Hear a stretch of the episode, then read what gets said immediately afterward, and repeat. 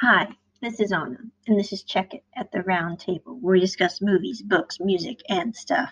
Today we are discussing Captain Fantastic, the show starring Viggo Mortensen. This story I found very interesting. I will put up a big caveat here. It is rated R because it does include nudity, which I just personally skipped myself, but it is a really interesting film and they would not like the word interesting because as the character in the show who Viggo Mortensen plays says, interesting is an illegal word. The reason I like this show is it's because it shows different ways people parent. Viggo Mortensen's character and his wife decided to raise their children out in the wild um, in a huge forest and also on a farm in Oregon, I believe, as the story goes. Their children are extremely well educated. Their oldest son gets um, offers from MIT from Stanford, from Princeton, all the top colleges in the US because he is extremely brilliant.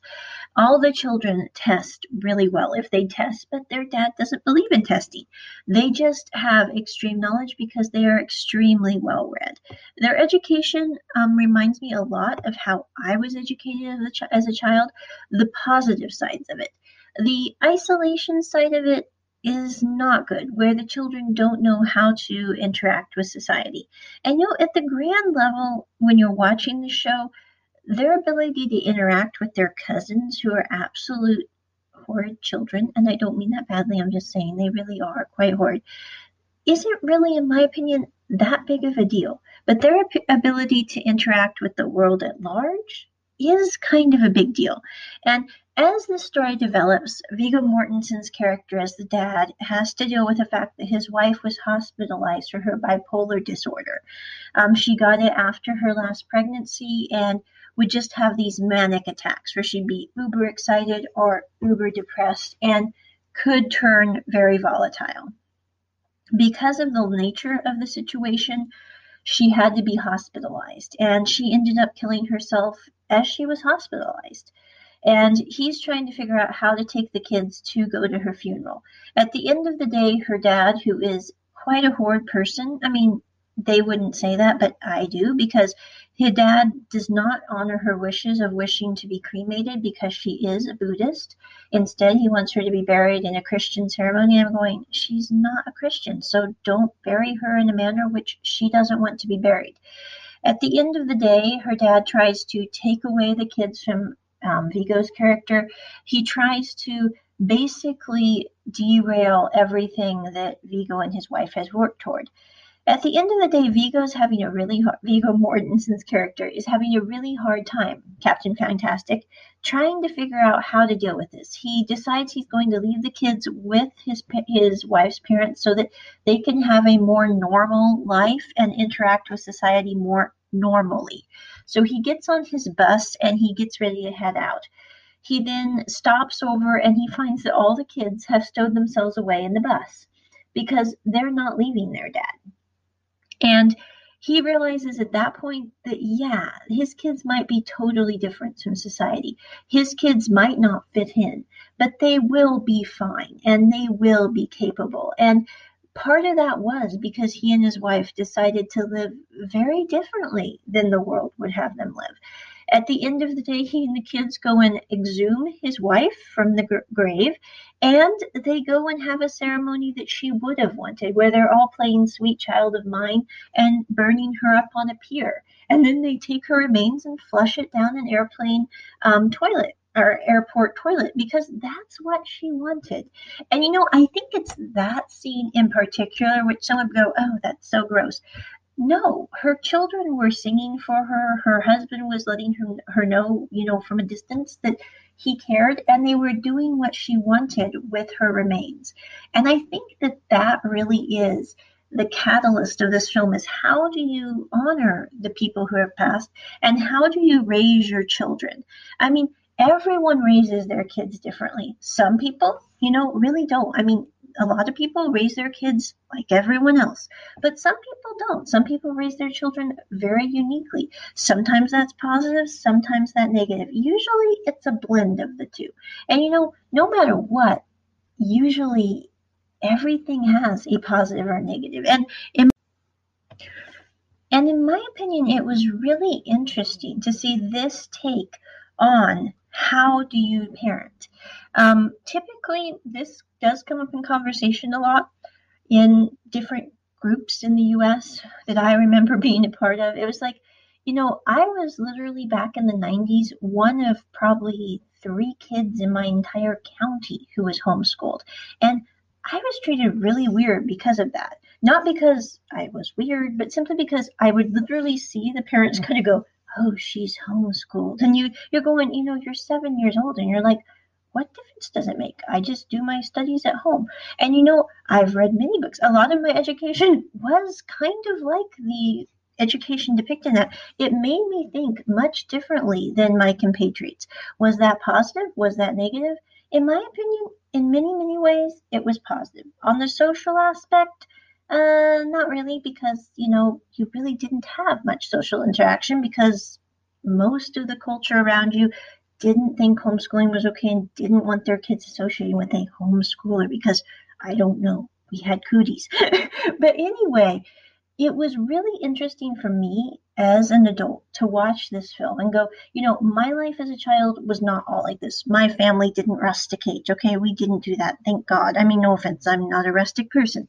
But the way that we were educated, me and Bob, was very similar to the way depicted on this show that part of my life I am very grateful for. I mean, I love being able to know that I have been able to read books and be educated in things that most of my peers do not have any idea. Not because I think that makes me better for them, they have education in different arenas.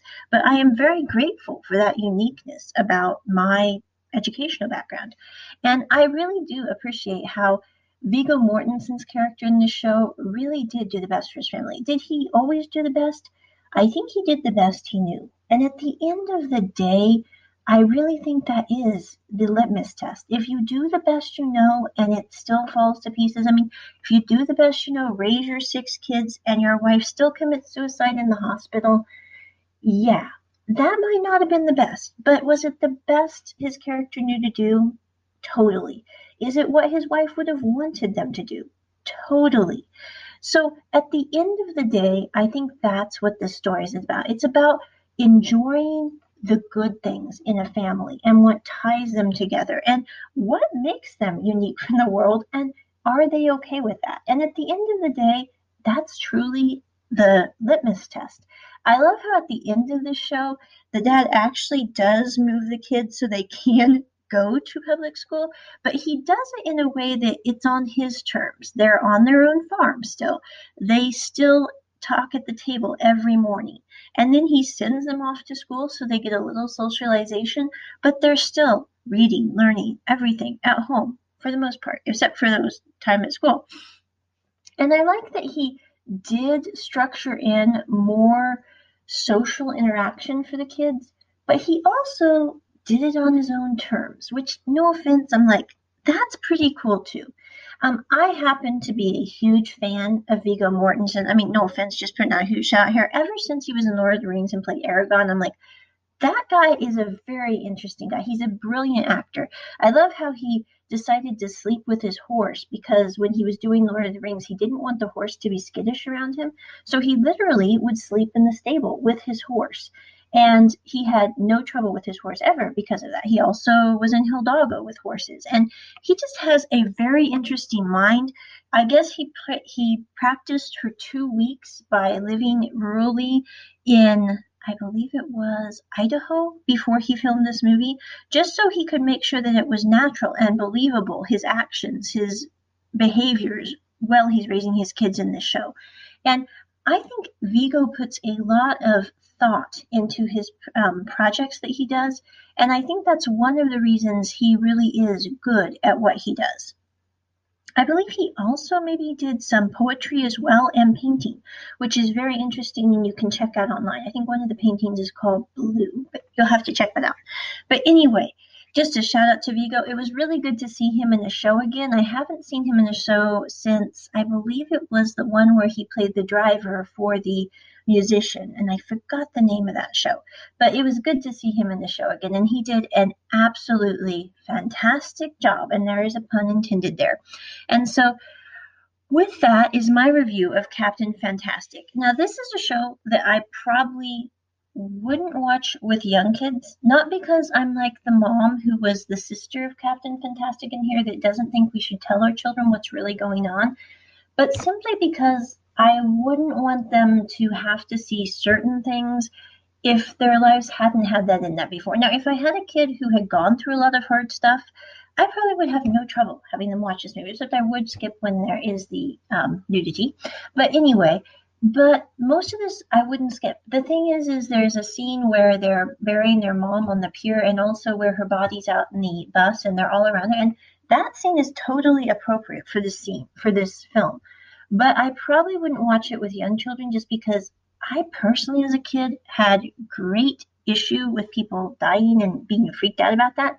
And I wouldn't want kids to have to think about that too much. So I'd probably wait to watch this with a kid who was older simply because of that. Like I'm thinking 12 and up, you'd be perfectly fine. There is use of the F word in this, but no offense, they're going to probably hear that when they're going into the grocery store and somebody's parking wrong. I mean, it happens. So I wouldn't really be problematic by that either, even though I don't like that word and I don't um, endorse using it.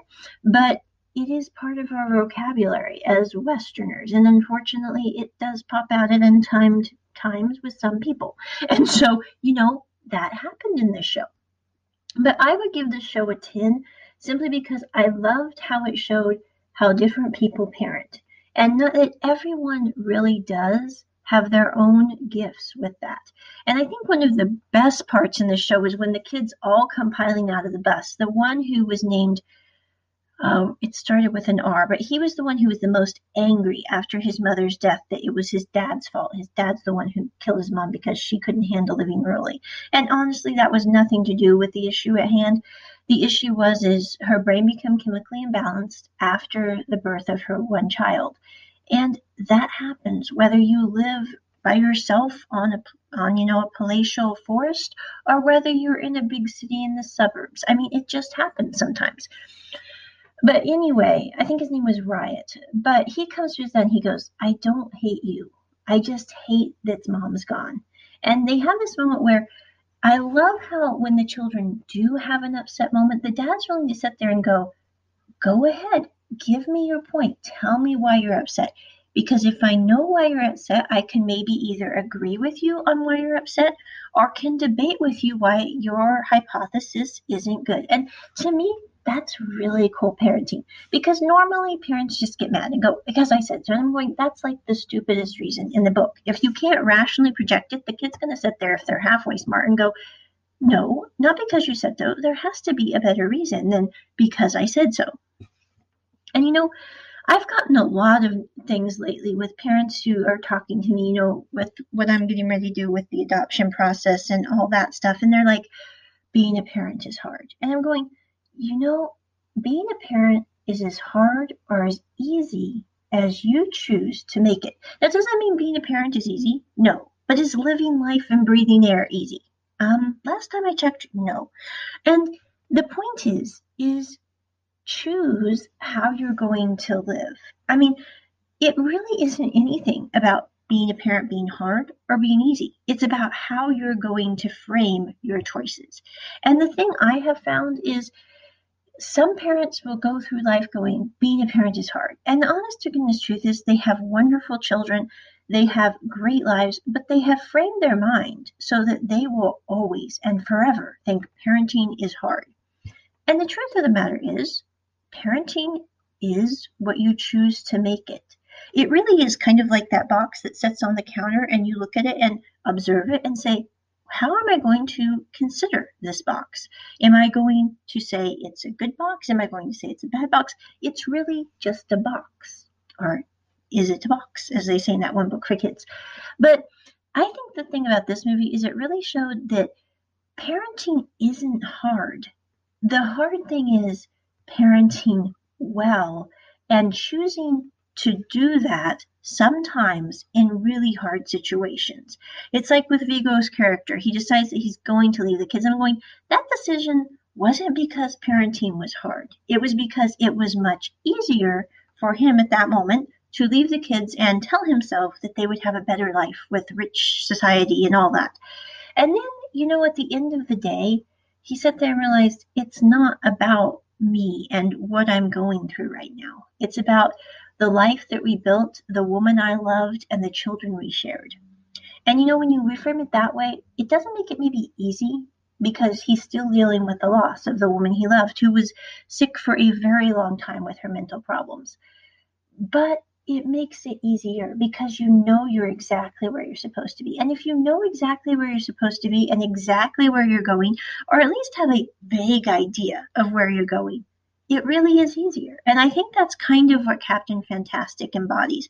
Again, I couldn't be more happy with this movie, except maybe if they hadn't had the nudity in it. But, you know, other than that, I really enjoyed this. Give it a 10. And think it's a good food for thought. Now, does that mean I think we should all go live in the forest and kill deer? Um, no, some of us really appreciate indoor plumbing and heat and turning on a light switch. I mean, no offense, but does that mean that we should maybe raise our children to think for themselves and know what certain things mean and have vocabulary and knowledge bank that they normally might not get in a regular education simply because we bring those things up and introduce them? Yeah, maybe so. But you know, for everyone, it's different. And that's what I think this Captain Fantastic is about is showing the different options and knowing that these are not all the options that are there. And also dealing with grief and loss and trouble and trauma and incorporating that into the beautiful story that is every single one's. And with that on and out, check it at the round table. Bye.